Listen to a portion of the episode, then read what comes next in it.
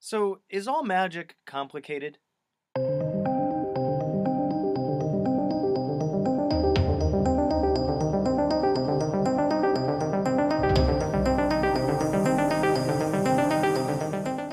Now, to answer that question, it kind of depends on what you want to do with it or how long you have been practicing it. It really depends on how complex you want your um, your particular outcome to be. But a lot of magic can be done quickly because it's about raising the energy, raising the emotional state, and declaring your intention, and then sending that off to the universe.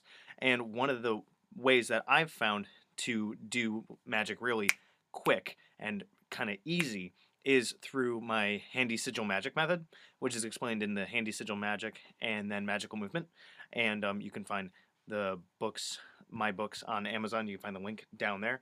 But anyway, what I'm talking about is magic doesn't always have to have big, drawn out rituals like what you see in the um, Necronomicon or working with the 72 demons of the Goetia or um, you know any like the Golden Dawn ish kind of stuff. Now that is all well and good, and what that does is it gets you into that emotional and mental state by taking you out of the norm by making this giant theatric thing which generates psychodrama takes you out of the normal mundane stuff and gets you into that mode where you are more open and more receptive because you are heightened.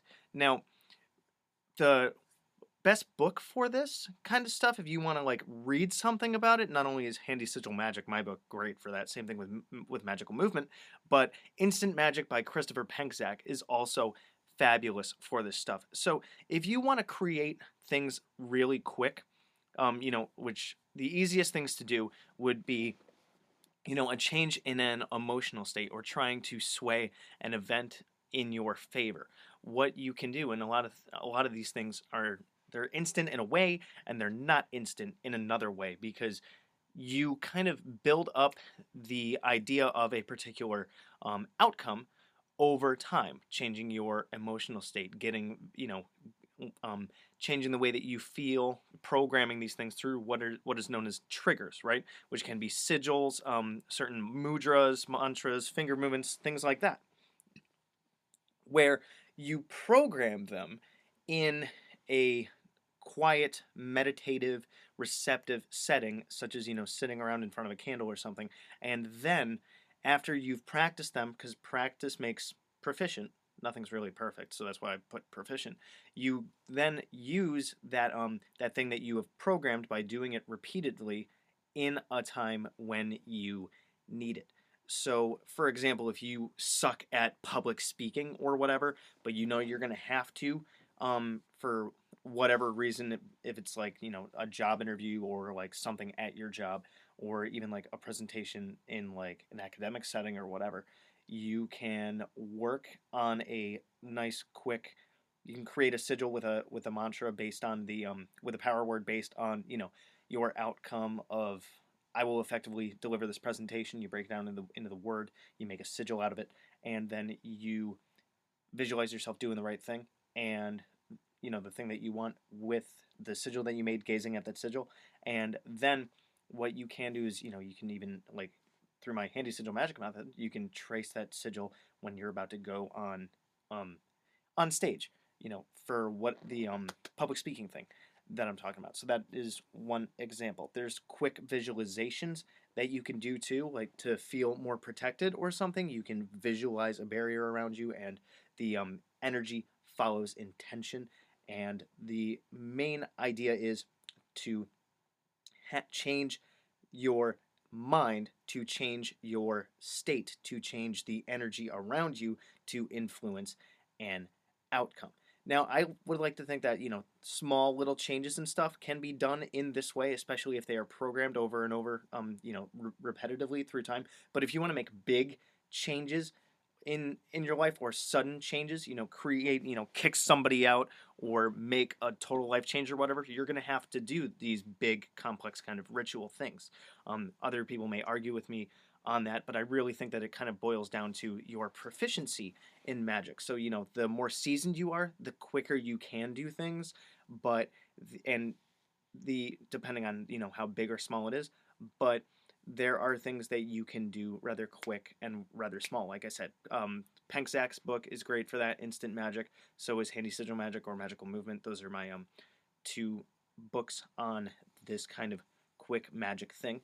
Now, of course, and I may be restating this, but depending on how complex your outcome is or what you really want to do, you can't really do some things in Magic instantaneously. Like evocations, they generally can't be done instantaneously. Depends on like how the relationship that you have with that spirit or the proficiency the proficiency that you have with that skill. So I'm kind of throwing in a little disclaimer here that no, not all magic can be instantaneous, and not all magic requires complex, well written out, you know, theatrical ideas and the big pomp and circumstance ritual stuff. So I hope that I did convey that um, in the way that I was explaining this stuff. But you guys, as always, can let me know what you think about this down in the comments or shooting me an email or interacting with me over on my Patreon. So you can check out any of my other videos that you can find on my channel. You can check out the links down below in the description. Or, you know, just leave me a comment and let me know what you think about this because this is a rather quick thing that I'm trying to put together and I might, mm, you know, add to this on another video if we kind of generate something back and forth or if I can think of something else to add. I have been under the weather lately quite a bit and I'm just kind of now coming out of it. So, you know, let me know what you think about this. Good hunting. Thanks for watching my video.